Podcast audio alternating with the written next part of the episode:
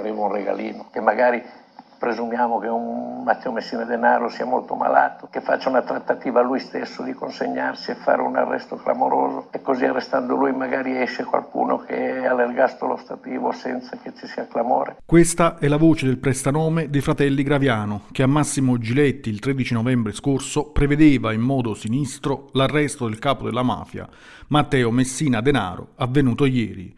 Questa è ad alta velocità oggi 17 gennaio 2023, giorno 312 della guerra, anno terzo della pandemia. Bentrovati da Giuseppe Manzo. Ad alta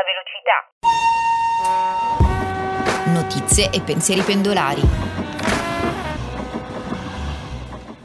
Oggi parliamo del fatto che ieri è rimbalzato in tutto il mondo l'arresto del capo dei capi di Cosa Nostra, latitante da 30 anni, Matteo Messina Denaro. Dopo questi tre decenni il capo mafia è stato trovato proprio a Palermo, in fila, in una clinica per le terapie dovute a una patologia in corso, come un qualsiasi persona anziana. Cappello di lana e occhiali, giubbotto di pelle imbottito, i video hanno immortalato l'uomo che custodisce informazioni e segreti della stagione stragista. Sono arrivate tante reazioni come per un giorno giorno di festa non solo dalle alte cariche dello Stato, ma anche dalle associazioni antimafia e giornalisti impegnati in prima linea. E sarà davvero festa se questo boss, capace di essere invisibile per 30 anni a casa sua, tra coperture, appoggi e oscure alleanze, possa raccontare ciò che sa.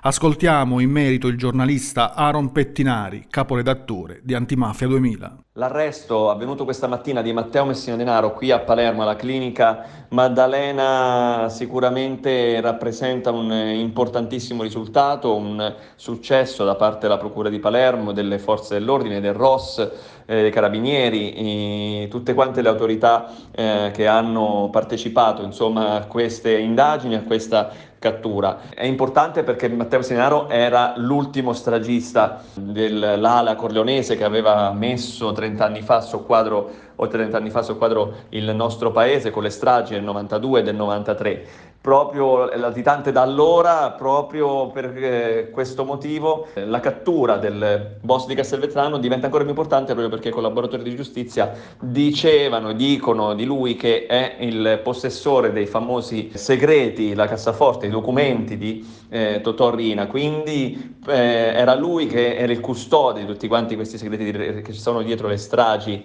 del 92 e del 93 eh, era stato, è stato arrestato in clinica, era malato, le indagini sono partite da lontano, così come dice il procuratore capo di Palermo Maurizio De Lucia, è chiaro che con questo arresto non finisce comunque la lotta a, a Cosa Nostra, sarebbe un'eresia dire una cosa di questo tipo perché parliamo di un fenomeno che comunque esiste e resiste da tantissimo tempo. Certo, eh, lo ripetiamo e lo ribadiamo, eh, Matteo Messina Denaro era una figura nodale proprio per eh, tutti quanti i segreti e per la lunga latitanza di 30 anni che aveva avuto, eh, protetto da una fitta rete eh, massonico-imprenditoriale, dicevano gli inquirenti eh, nel recente passato. Oggi si è conclusa questa latitanza, sicuramente un grande successo, ripetiamo, delle forze dell'ordine, ma anche tanta uh, speranza per tutti quanti gli italiani onesti.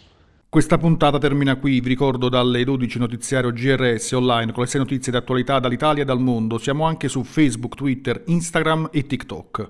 Prima di salutarvi, ecco cosa diceva Paolo Borsellino. Politica e mafia sono due poteri che vivono sul controllo dello stesso territorio. O si fanno la guerra o si mettono d'accordo. Giuseppe Manzo, giornale radio sociale.